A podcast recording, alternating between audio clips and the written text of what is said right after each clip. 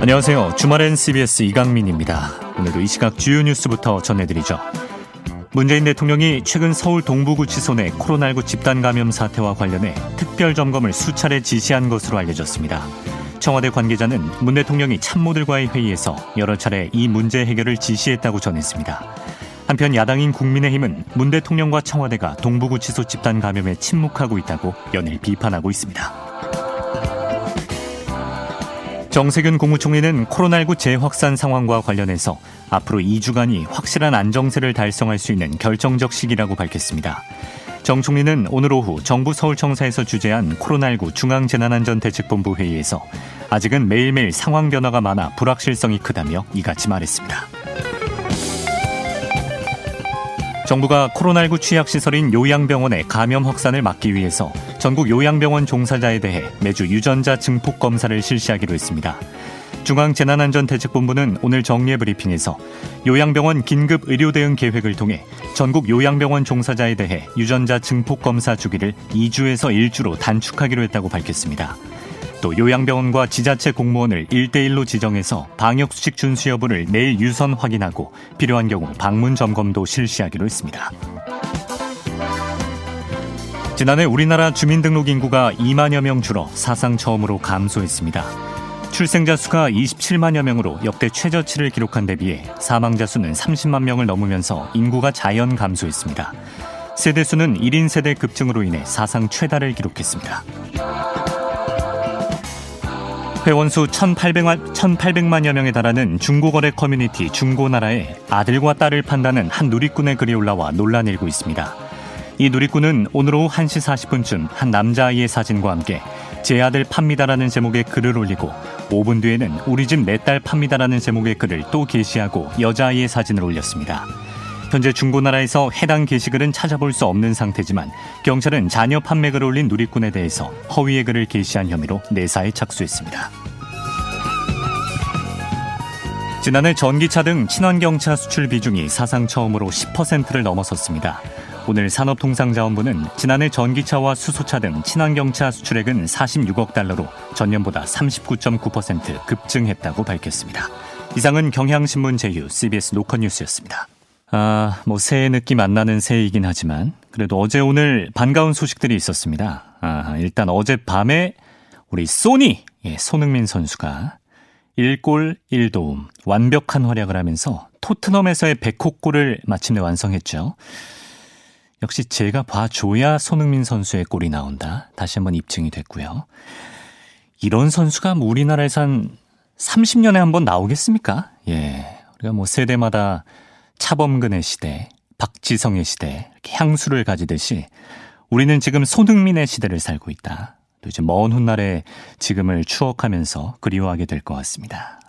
손흥민 선수 축하드리고 또 오늘 코로나 신규 확진자도 오랜만에 600명대까지 내려왔어요. 이제 물론 휴일이라 검사 건수가 적기도 했고 600명대 나왔다고 일일 비할 상황은 전혀 아니지만 그래도 좀 오늘을 기점으로 해서 감소세가 쭉 이어졌으면 좋겠습니다. 정말 빨리 좋아져야겠죠. 자, 오늘 이 소식들과 함께 주말엔 CBS 2시간 시작해보겠습니다. 오늘은 짧은 연휴의 마지막이기도 하고 그래서 특별히 좀 훈훈한 인터뷰도 준비하고요. 여러분의 신청곡도 많이 틀어드리고 그럴 예정이니까요. 짧은 문자 50원, 긴 문자 100원 되는 샵 112 문자 서비스로 또 레인보우 어플리케이션으로 사연과 신청곡 보내주시기 바랍니다. 방송 타신 분께는 모바일 간식 쿠폰도 덤으로 얹어드립니다. 현장 뉴스 가보죠.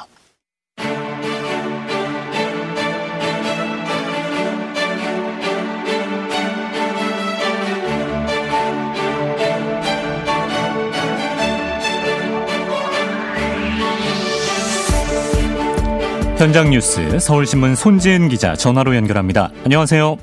네, 안녕하세요. 네, 자 코로나 소식부터 바로 살펴보겠습니다. 신규 확진자 수가 어제 800명대가 나왔고 오늘은 600명대까지 내려와서 이거 그러면 좀 희망이 좀 보이는 거 아닙니까?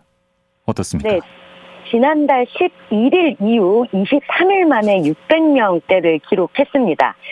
물론 새해 연휴 검사 건수가 줄어든 영향도 있지만 그래도 일단 확산세가 조금씩 꺾이고 있는 것 아니냐 이런 기대를 해볼 수 있습니다. 네. 일단 오늘 0시 기준 신규 확진자가 모두 657명이고요. 어제 824명에서 하루 만에 200명 가까이 줄어든 겁니다. 네. 지난달 11일에 689명이 나온 이후 23일 만에 600명대로 내려온 거고요. 일단 정부는 연말연시 특별방역 조치가 일정 부분 효과가 나타내는 것으로 좀 판단을 하고 있습니다. 네. 그렇지만 아직 본격적으로 확산세가 꺾인 것은 아니기 때문에 조금 더 방역수칙 지켜주셔야 할 것 같습니다. 예. 그리고 한 가지 이 서울 지역 이 확진자 수에는 어제 전해드렸던 서울 동부구치소의 5차 점수 결과 통계에 포함되지 않았거든요. 아, 동부구치소가 포함이 안 됐군요. 네. 5차 전수검사에서는 몇 명이 나왔는데요? 네, 일단 수용자 121명이 추가 확진이 됐습니다. 오늘 오전 8시 기준이고요. 이로써 동부구치소 관련 확진자는 모두 1,062명이 됐습니다. 네. 일요일 포함해서 전국의 교정시설 확진자 수도 1,108명을 기록했고요. 그리고 7명이 아직 검사 결과가 나오지 않았는데 법무부가 이들을 한 번 더 검사할 예정입니다. 예. 서울 동부구치소는 단일 집단 발생 규모로도 상당한 확산세 보이고 있는데 대구 신천지 4천여 명에 이은 세 번째입니다. 이제 두 번째가 서울 사랑제일교회가 1,176명 정도인데 요거 좀 넘지 않을까 네. 이런 우려 나오고 있고요. 수용돼 있던 사람들의 43%가 감염이 된 상태라고 하니까 좀 이래저래 대응에 아쉬움이 남긴 남네요. 네, 그래서 법무부도 동부구치소의 밀집도를 낮추기 위해서 수용자들을 전국 다른 교정시설로 보내고 있는데 네. 여기서도 확진자가 나오는 경우가 발생해서 좀 우려가 큽니다. 예. 그래도 일단 이 추가 전수 검사 여부를 바탕으로 원칙적으로 1인 1실 수용 등등 이제 조치를 강화하겠다고 밝혔고요. 그런데 야권에서는 여전히 비판이 거셉니다. 특히 이제 국민의힘은 문재인 대통령이 1991년, 30년 전이죠. 네. 한겨레 신문에 기고했던 그 무죄 추정 원칙과 인권보호 중요성, 미결 구금자에 관한 이 기고문이 있었는데 이걸 30년 만에 꺼내 들면서 지금 구치소에 있는 이 사람들에 대한 인권은 왜 다르게 보고 있느냐 이렇게 비판을 하고 있습니다.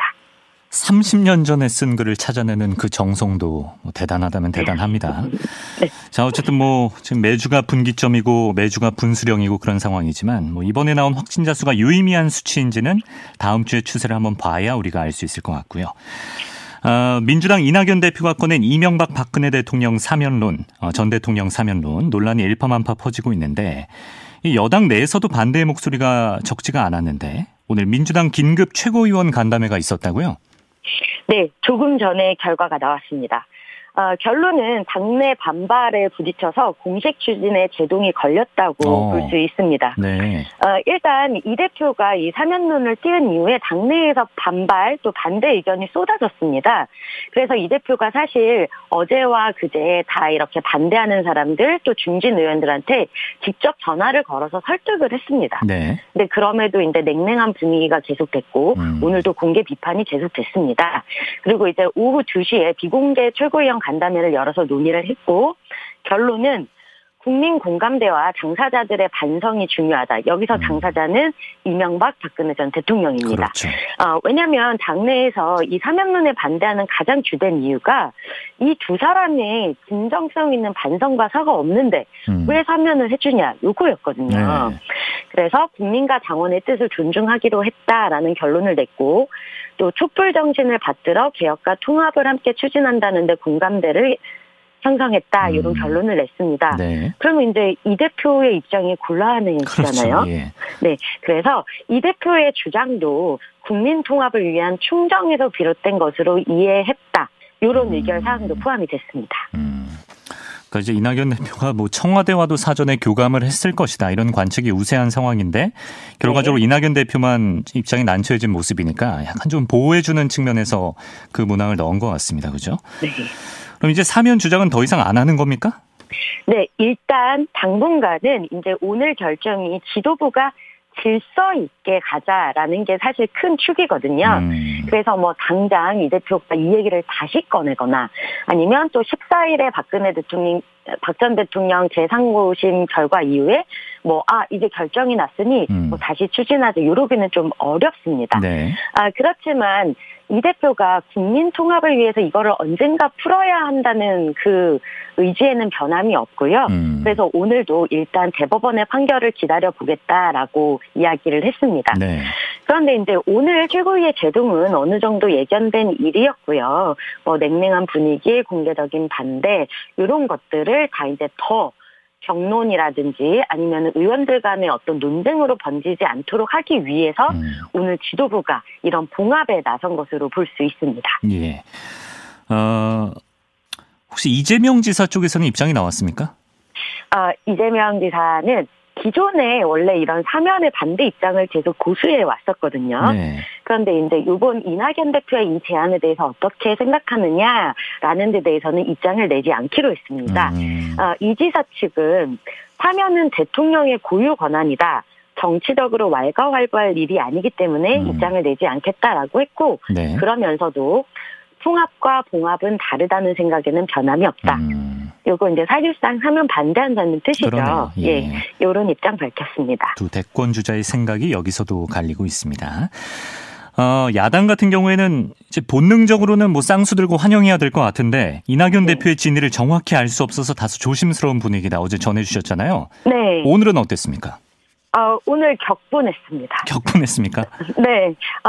어제까지만 해도 여건발 사면론에 이제 내부적으로는 반색하면서도, 이 진위가 무엇인지, 어떤 식으로 추진될지에 대해서 촉각을 곤두세우고 있었는데, 네. 지금 민주당 최고위 결과가 사실 이거를 야당에서 먼저 사면을 하자고 한 것도 아닌데, 네. 여권에서 이야기를 했다가 여권에서 접는 모양새가 됐잖아요. 그렇죠. 예, 그래서 이제 국민의힘 박대출 의원 같은 경우에는 포기인지 유보인지 알 듯 모를 듯한 입장을 여당이 내놓았다. 엉뚱하게 반성 조건을 걸었다. 이렇게 비판을 했고요. 네. 그리고 장제원 의원은 이낙연 대표의 깃털처럼 가벼운 말과 행동에 낯이 뜨거울 지경이다라고 했고 48시간도 채 지나지 않아 말을 주워 담으니 우롱당한 느낌을 지울 수 없다라고 비판했습니다. 네. 일단 이제 야권도 내년 아니죠. 이제 4월 보궐선거를 앞두고 있는 입장에서는 네. 이 사면이 미칠 그 파장을 고려하지 않을 수가 없거든요. 또 그리고 지난해 4월 총선에서는 사실 박근혜 전 대통령의 옥중 서신이 전체 선거 결과에는 악효과를 낸 거는 분명하거든요. 그렇죠, 그렇죠. 그래서 이제 요거를 아주 뭐 사면을 하자 아니면은 다시 약간 과거로 회귀하는 듯한 모습이 나오면 곤란하다. 맞습니다. 그래서 이제 일단 오늘 이낙연 대표의 이 입장 번복에 대해서는 좀 강하게 비판을 당분간 할 것으로 보이고요. 네. 하지만 이제 사면을 어떻게 끌고 나갈 것인지에 대해서는 당내에서 조금 더 논의가 필요할 것으로 보입니다. 네. 자, 말씀해 주셨지만 이제 내년 아니고 올해죠. 올해 4월에 네. 보궐선거 그리고 내년 3월에 대통령 선거까지 바야흐로 선거의 한 해가 시작이 됐습니다. 새해를 맞아서 실시된 각종 여론조사 결과를 정리해 주셨다고요? 네. 먼저 차기 대통령 후보 선호도와 적합도를 한번 종합을 해보겠습니다. 네. 네, 총평을 하자면 이재명 경기지사, 이낙연 민주당 대표, 윤석열 검찰총장이 확실한 3강을 이룬 겁니다. 네.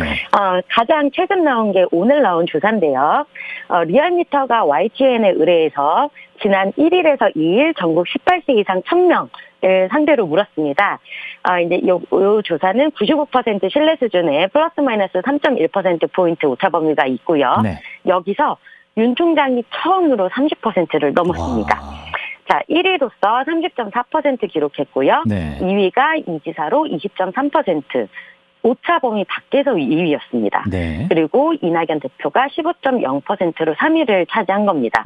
그러니까 사실 여론조사는 흐름이 중요한 건데 네. 윤 총장은 지금 계속 좀 오르고 있는 그런 추세를 보이고 있습니다. 네. 그리고 또 이제 이번 주에 굉장히 많은 조사들이 있었는데 동아일보와 리서치앤리서치 조사에서는 이재명 지사가 1위, 그다음 이낙연, 윤석열 순이었고요. 네. 서울신문과 현대리서치 조사에서는 이 지사 1위, 윤 총장, 이 대표가 오차 범위 내에서 2, 3위. 또 조선일보 조사에서는 이재명, 이낙연, 윤석열 순으로 전체적으로는 이 지사가 1위를 차지한 조사가 많았고요. 네. 그다음에 이제 이 대표와 윤 총장이 어떤 조사에서는 2위, 3위, 오차 범위 내에서 좀 이런 양상을 보였습니다. 아니, 기관마다 이렇게 다르게 나오면 국민들은 뭘 보고 믿어야 할지 굉장히 어려운 경우가 많은데 이제 말씀해 주신 대로 추세를 좀 잘 파악해보는 게 중요할 맞습니다. 것 같고요. 아직 출마자가 확정되지 않았지만 4월 보궐선거는 어떤가요? 네, 요거는 서울은 안철수, 부산은 박형준으로 일단 요약을 할 수 있습니다. 네. 둘 다 야권 후보들이고요. 네. 일단 한 조사를 보면은 이 리얼미터와 뉴시스 조사입니다. 지난달 28일에서 29일 실시한 서울시 정치연한 여론조사. 이제 요 서울시장 조사는 서울시민만 대상으로 하고요. 부산시장 관련 조사는 부산시민만 대상으로 하는 겁니다. 네. 그래서 서울시 거주 만 18세 이상 남녀 800명한테 물었고요. 여기서 안철수 국민의당 대표가 26.2%로 1위를 했습니다. 네. 그리고 2위는 아직 출마 여부를 결정하지 않은 박영선 중기부 장관이 11.6%. 굉장히 좀 차이가 많이 나죠. 예. 네.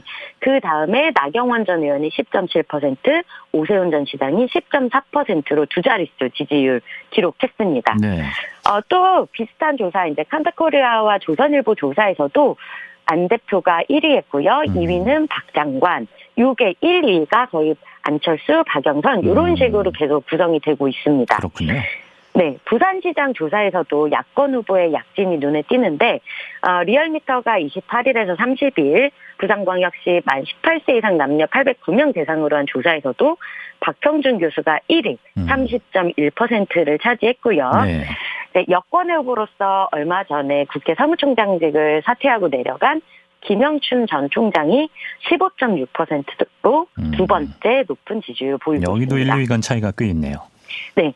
그리고 이제 전체적으로 최근에 나온 여론조사를 다 보면 가장 중요한 게 지금은 이제 대세론이라는 게 없잖아요. 네. 당의 후보가 명확하지 않은데 그렇죠. 그래서 이제 야권 지지하는 요걸 다 더해보고 여권 지지하는 표를 다 더해보면 서울과 부산 모두 야권이 앞서고 있기 네. 때문에 민주당으로서는 고심이 커질 수밖에 없습니다. 예, 뭐 앞으로 최종 후보 정하고 이런 과정에서 많은 변수들이 있겠지만 지금으로선 야권의 분위기가 나쁘지 않다 이렇게 볼 네. 수가 있겠고. 자, 끝으로 날씨 소식입니다. 지난 한 주도 참 추웠는데 이번 주에도 주 후반에 영하 20도까지 내려간다. 강력한 파가 또 찾아온다고요? 네, 맞습니다. 내년 기온을 밑도는 아주 최강 한파가 계속된다고 하는데요. 네. 일단 오늘 아침 강원도 홍천 서성면의 기온이 영하 18.7도까지 떨어졌습니다. 경기도 파주도 영하 14.7도, 서울도 영하 9.1도까지 기온이 또 떨어졌고요. 한낮에도 영하권 추위 계속됐습니다. 특히 내일은 이제 새해 들어서 아마 많은 분들이 첫 출근을 하실 텐데 굉장히 춥다고 하니까 준비 잘 해주셔야 될 것 같고요. 네. 그리고 화요일부터는 이제 눈도 많이 올 수 있어요. 그래서 철저한 대비가 필요합니다.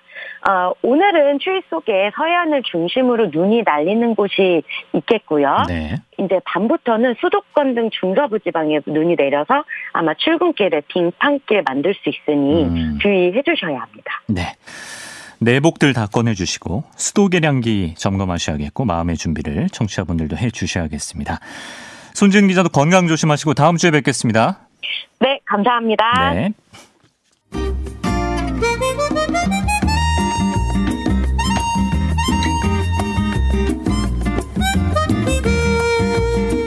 네, 오늘의 초대석 사회복지공동모금회 고액 기부자 모임을 아너소사이어티라고 하죠. 최초 가입 금액이 300만 원을 넘고 5년 이내 1억 원을 넘기면 회원으로 가입이 가능한 모임인데요. 경북 영주시에 계시는 권용호 씨, 김동조 씨 부부는요. 우리나라 최초의 농민 부부 아너소사이어티 가입 회원입니다. 지금 코로나19로 모두가 힘든 상황이지만 지역의 어려운 이웃을 위해 써달라며 얼마 전에 거액의 성금을 기탁하시기도 했는데 오늘 직접 전화 연결해서 이야기를 나눠보겠습니다. 권용호 선생님 나와 계십니까? 예. 아, 예, 귀한 시간 내주셔서 고맙습니다. 예. 영주도 지금 많이 춥죠, 날씨가? 예. 아, 농사 지으신 지는 몇 년이나 되셨습니까? 뭐, 어릴 때부터 사모했어요. 한 40년, 뭐, 초등학교 마치고 사모했기 때문에, 40, 한 50년 가까이 했죠. 초등학교 졸업하자마자? 농사를 지으신 거예요? 대단하십니다. 50년 가까이. 요즘에는 어떤 농사 지으십니까? 뭐 담배도 하고 생강도 하고 또 벼농사 수도작도 하고 세 가지 합니다. 쌀, 담배, 생강 몇 평 정도 지으십니까? 담배 한 그렇게 100마지 있겠네. 3만 평 하고. 와, 네. 생강 한 20마지 이제 한 5천 평 하고. 네. 벼농사 한 300이면 한 삼상부 한 만여 평이라고 할까? 만여 평. 와, 예, 농사를 굉장히 크게 지으시는군요. 예. 그래서 이제 수익이 생기면 좀 저축도 해두셨다가 또 필요한 곳에 기부도 많이 하시는 거고요. 예. 아, 올해는 작황이 어땠습니까, 선생님? 예, 작황이 뭐 기후가 좀 비가 많이 오는 바람에 좀 수확이 많이 뭐 벼 한 마디 쌀 한 가마 이상 좀 떨어졌어요. 아, 영주 지역도 올해 물난리가 크게 있었죠? 예. 아, 코로나는 지금 농가에 어떤 영향을 주고 있습니까? 농산물 수요 같은 게 많이 줄었나요? 어떤가요? 예, 코로나로 인해서는 뭐 일 수급이 또 시에서 지원도 하고 해가지고 많이 불편찮게 한 해를 보냈어요. 그래요. 그렇다면 참 다행이네요. 저희가 오늘 그 선생님을 모신 이유가요. 예. 오랫동안 꾸준하게 그리고 또 예. 최근까지도 어려운 사람들을 위해서 큰 돈을 기부하셨다고 들어서 한번 이야기를 나눠보고 싶었는데요. 예. 그 선생님이랑 부인분께서 예. 우리나라 최초의 농민부부 아너소사이어티 가입 회원이시라면서요. 예. 언제 가입하신 거예요? 예, 그 작년부터 가입하게 됐어요. 작년부터요. 예. 근데 이게 저 보니까 가입 조건이 보통이 아니더라고요. 그러니까 5년 내내 1억 원을 기부해야 가입이 되는 조건인데. 예. 와. 얼마나 그 기부를 오랫동안 하신 거예요? 뭐 기부 내역은 이제 경제가 나아지기를 한 7, 8년 전부터 이제 경제가 좀 많이 나아졌어요. 그 전에는 네. 뭐 불이토기 돈 1,000만 원씩도 하다가 또 지역이나 뭐 동창회나 뭐 체육회 같은 데 돈 1,000만 원씩도 내고 사무그래 해오다가 네. 아직까지 또 이제 그 안에서 싸우더라는 걸 그전부터 권유하는 걸 그 내역을 몰라가지고 그냥 하다가 이왕 금액을 좀 낮게 하고 싶으면 그러면 좋겠다 그래서 작년부터 이제 그렇게 이제 4천만 원씩 올해도 4천만 원씩 5년을 만주를 하기로 했습니다. 3천만 원, 4천만 원씩 최근에는 하셨고. 아. 뭐 아무리 농사를 지금 크게 지으신다고 해도 50년 가까이 피땀 흘려서 번 돈을 기부한다는 게 쉽지 않을 것 같은데 그러면 가장 그 소소하게라도 가장 처음에 기부를 시작했던 때는 언제입니까, 선생님? 뭐 처음이라 그러면은 많은 금액을 떠나서 어릴 때부터도 예 사람이 같이 사는 게 그게 행복한 거지 그런 마음으로 살았기 때문에 예, 그 조만한 거 하나도 내 먹기보다 남을 주는 게 좋아하고 그런 성질을 가지고 살았어요. 네. 그것도 다 넓게 보면 뭐 어려운 사람들 돕는 거니까. 예. 그럼 가장 처음 이제 돈으로 이제 기부하셨을 때 기억이 나세요?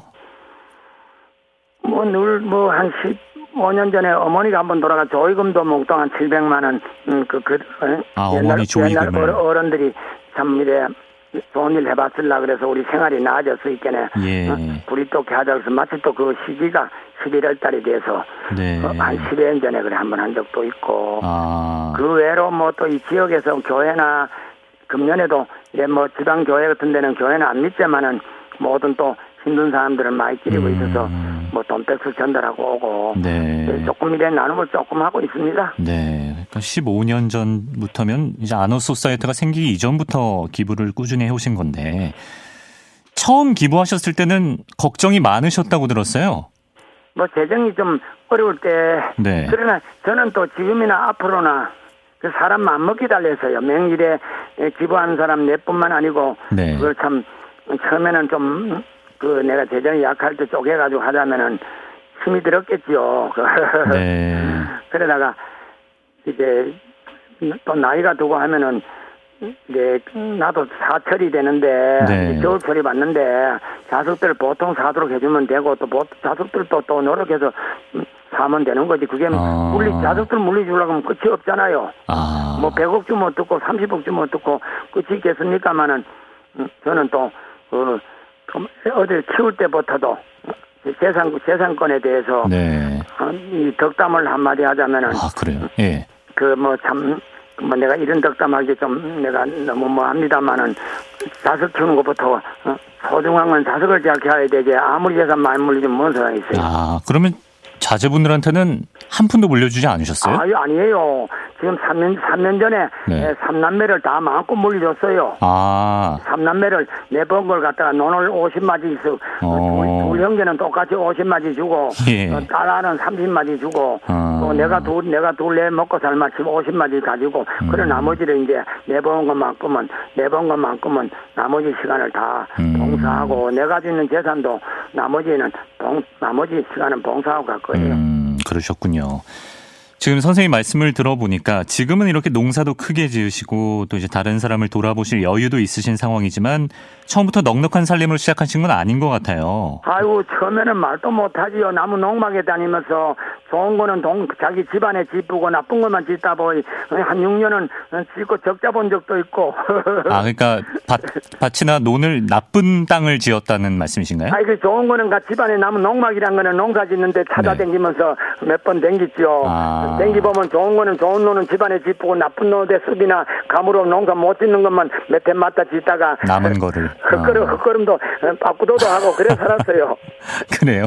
예. 그러면 아까 말씀하신 게 한 7, 8년 전부터 조금씩 상황이 나아진 건가요? 한 2, 3년 자꾸 이제 쪼매꿈 열심히 하기 때문에 네. 10마지, 20마지 되고 그래서 또 내가 한 가지 머리가 좀 좋은 거는 이사를 7번, 6번, 5번 다니면서 이 짝대에 4,000원 가면 저 짝대에 3,000원 되는 사이간에 한 서너 마디 뿔 굽고 또 그래 밤낮을 밤에 잠 못 자는 날도 많고 네. 또 그리고 또 정부의 혜택이 또 이제 농지 지원 같은 게 나와가지고 구입자금이 나와서 땅을 이제 4만원짜리 따이면 3만원 보조를 20년 해준 바람에 네. 내가 그 구입자금을 많이 타가지고 땅을 많이 사가지고 그래 이제 그걸 갚아 들어가고 지금 땅금이 오르고 이제 판매를 하나 그래서 좀 보좌가 됐고 네. 또 마지막에 내 아들 하나를 막내 하나를 불러가지고 지금도 같이 하고 있습니다만은 14년차 막내가 이제 나도 나이가 많다 보니 중요한 기계를 못 부려요. 네. 그럼 그 아들이 뭐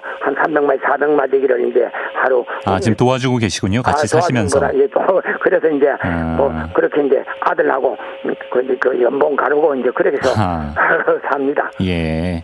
참 이렇게 다양한 방법으로 차곡차곡 알뜰하게 모으셔서 지금의 위치에 오신 것 같고 정말 그 살아오신 삶이 자수성가라는 말이 딱 어울릴 것 같은데 이제 부모님이나 이렇게 땅을 물려받거나 이런 건 전혀 없으셨던 거예요? 아니, 좀 부끄러운 얘기지만 우리 예. 아버지는 좀 이래 사회생활은 많이 똑똑하셨는데 네. 도로 부모 재산 다 없애시고 저를 이래 그래 뭐 물러받은 건 놈 말같이 두 마지도 참 못 물러받았어요. 아, 그걸 지금 이렇게까지 키워오신 겁니다. 선생님, 지역 어르신들 사이에서는 이미 유명하시다면서요? 이 덕이란 게 참말 모르고로 네. 어제 아래 텔레비아도 하도 모르고로 갖다 놓은 분들은 더고만 분들이 참 음덕을 하는 분들이 더만 내 눈시울을 더 뜨겁게 하는 분들이 많아요. 아, 그 어르신들 초대해서 식사 대접도 가끔 하신다면서요? 예, 뭐, 내가 이사를 많이 다니다 보니 한 7 동네를 이제 해마다 해를 이제. 아, 이사 가시는 곳마다? 예, 뭐 꼭 가서는 아니래도 이제 한 구렁에 한 7 동네를 이제 해 대접을 한 몇 년 동안 사무해왔어요. 네. 달도 안 가면서 대접하고, 이제 금년에는 안 그래도 코로나 때문에 이제 식사 대접을 한 번도 못했어요. 아, 좀 빨리 상황이 좋아져서 다시 한번 또 의미 있는 시간 만들어 보실 수 있으면 참 좋겠는데 아까 말씀을 언뜻 하신 것 같은데 자녀가 지금 몇 분 계신 거예요? 3남매예요. 3남매. 예. 아들이 몇 명이죠? 아들 둘, 여식 하나. 아, 그리고 이제 막내 아드님과 지금 같이 계시는 건가요? 예. 아, 이거 이제 같이 농사예요. 네. 저는 그 한 가지 궁금한 게요. 예. 이제 아까 자제분들 설명하실 때 보면 안 그럴 것 같긴 합니다만. 예. 이렇게 부모님이 고생해서 버신 돈을 이렇게 많게는 수천만 원씩 기부를 하시면 예. 혹시 자녀분들 중에 반대하는 분은 없었습니까? 하나도 없어요. 3남매 중에 아무도 없었어요? 예, 서로 아버지 번 거, 아버지 뜻대로 재단을 만들면 더 보태드리겠습니다. 이런 아들 딸들 뿐이에요. 더 보태주겠다. 예. 응원을 많이 해주시나 봐요. 예, 그리고 또 마지 같은 자랑 하나 더 하자면 아빠가 그래 하기 때문에 직장에 35만 원 하다가 또 부리떡기 5만원짜리 하나 더 였어요. 그거 이렇게 착해요. 그럴 때 마음이 어떠세요? 그런 자제분들 보시면. 든든하고 뭐 또 내 후원자 내 시값이 뭐 전수를 잘하고 있어서 많이 좋지요 뭐. 네, 참. 워낙 이제 자제분들도 자라면서 그 부모님 두 분의 그 넉넉한 마음을 보고 자라서 자연스럽게 그게 또 몸에 밴 것 같습니다. 예. 예. 예, 선생님, 뭐든지 참 무슨 일이든 꾸준히 하는 게 가장 어려운 법인데 이렇게 예. 오랫동안 거르지 않고 기부를 할 수 있는 어떤 원동력 같은 게 있다면 어떤 게 있을까요? 원동력은 그게 좀 사람이 이 본성을 타고났다가 사람이 한번 자기 인생을 한번 돌아보면은 나는 내가 생각할 때 이 그 친구들이 많이 모였다 보면 뭐 이런저런 얘기를 많이 할 때 70%가 타고나고 30%는 자기 만드는 건데 네. 좀 이래 사회를 내다보면서 그 악으로 만든 사람이 있고 선으로 만든 사람은 그 차이지요 뭐. 나는 또 특별하게 이래 참 뭐 어디 가도 뭐 학식은 짧아도 이래 문자 쓰는 초목은 한번 태어나면 그 자리가 자기 자리지만 사람은 열심히 하면 자기가 만들어서 저거에 해신곡에 병든 날 잠든 날 때문에 단 30을 못 산다는데 네. 나는 만들어서 따블따블로 한 50, 60 사는 것처럼 그런 생활을 즐겁게 사고 있어요. 예. 지금 참 지쳐있고 뭔가 내 길을 만들어 나간다는 생각을 못하는 청년들이 많은데 오늘 방송을 들으면 큰 용기를 받을 것 같습니다. 또 예. 저는 뭐 내 혼자 소수 묵고 태양이 날만 비춰줘서 고마운 그런 감사하면서 좀 반은 모지른 삶을 그렇게 보면 그렇게 사고 있습니다. 워낙 긍정적인 태도로 살아오셨군요. 그 앞으로 더 많은 기부를 하고 싶다고 아까 말씀하셨는데 예, 이제 새해가 예. 밝았잖아요. 예, 예. 2021년 새해에는 어떤 계획이나 소망 같은 게 있으십니까? 뭐 그 나머지 시간들 그저 소망이라 그러면 참 뭐 우리 참 인류가 다 건강하고 내보다가 나는 이만큼 뭐 내가 이제 고생이라면 고생이지만 또 혜택이라면 이 많은 내마치 내가 만들어서 살았는지는 모르지만은 남보다 네. 많은 혜택을 받고 살았기 때문에 이 태양이 좀 소외된 계층에 골고루 쪼맨 건강이라도 하나 더 비춰주고 네. 그래서 그게 바람입니다. 예. 선생님 끝으로 한 가지만 더 여쭤보겠습니다. 예. 우리 권용호 선생님 그리고 좋은 일 함께 하시는 우리 사모님 두 분께서 꿈꾸는 세상이 있을까요? 그러니까 앞으로는 사람들이 이런 세상에서 살았으면 좋겠다 이런 바람 같은 게 있으실까요? 그 바람이라 그러면은 그저 다 같이 살 수 있는 거 내가 좀 약하게 하더라도 다 같이 살 수 있는 세상 그것이 이 정부의 매스컴을 보나 한편 얼마나 만날 가슴 아픈 일만 생기지 말고 네. 정부나 모든 각 부처에서 네. 좀 남을 생각하고 같이 살 수 있는 생각을 했으면은 그게 저 보람이에요. 자기 입속만 차리지 않고 남을 생각하는 세상. 예. 두 분의 모습을 보고 많은 분들이 또 선한 영향을 받아서 점차 그런 세상으로 또 변해갈 수 있기를 저도 바람을 가져보겠습니다. 아, 선생님 추운데 건강하시고 우리 사모님께서도 건강 빨리 되찾으셨으면 좋겠습니다. 예, 고맙습니다. 예, 오늘 인터뷰 응해주셔서 고맙습니다. 아, 예, 잘 계세요. 네, 지금까지 우리나라 최초의 농민부부 아너소사이어티 가입회원이신 권용호 선생님과 함께했습니다. 황규영의 나는 문제없어 김경혜님의 신청곡이었습니다. 오늘은 동네를 지나다가 코로나 선별진료소를 지나가게 됐어요. 서서 기다리는 사람들, 선별진료 하시는 분들 모두 힘내시기를 바랍니다. 힘내세요 라고 신청곡까지 보내주셔서 저희가 또 곡을 틀어드렸습니다. 인터뷰 들으시고 이자영님께서요. 아 정말 존경스럽고 부끄럽고 감동적입니다. 울컥합니다. 이웃의 사랑을 몸소 끼치시는 분이네요. 눈물이 나요. 항상 건강하셨으면 좋겠습니다. 라고 보내주셨고요. 1372번님께서는 제 시댁이 영주인데요. 큰 박수 보내드리고 싶어요. 아무나 못하는 일인데 잘해주셔서 존경스럽습니다. 라고 하셨는데 거르신께서는 이 모든 게 너무나 당연한 일이어서 그분께는 그렇게 뭐 내색하고 싶어 하지도 않으시고 그냥 그 겸허하게 그냥 검소하게 웃으시는 그 모습이 참 계속 기억에 남는 것 같습니다. 이런 훈훈한 분위기를 이어가서 이제 또 내일부터 다시 월요일 아니겠습니까? 여러분들의 어떤 마음의 정화를 위해서 좋은 곡들을 좀 더 이어드리도록 하겠습니다. 윤정숙님께서요. 집콕 생활에 서서히 지치기도 하지만 지인들과 비대면 소통하면서 기운 내보겠습니다. 라고 곽선희님께서는 한 주의 뉴스를 귀에 쏙쏙 들어오게 정리해 주셔서 너무 감사했는데요. 올해도 기대해 보겠습니다. 라고 문자를 주셨습니다. 예, 올해도 저희가 한번 우리가 꼭 관심 가져야 할 여러 가지 이야기들 준비해서 이야기 보따리를 한번 풀어보도록 하겠습니다. 기대해 주시고요. 윤정숙님의 신청곡 토니 올랜드 앤 던의 타이어 옐로 리본 라운드 디 올드 오크 트리 곽선희님께서 듣고 싶다고 하셨던 이적의 당연한 것들 두 곡 전해드리면서 전 잠시 후 7시 2부에 돌아오겠습니다.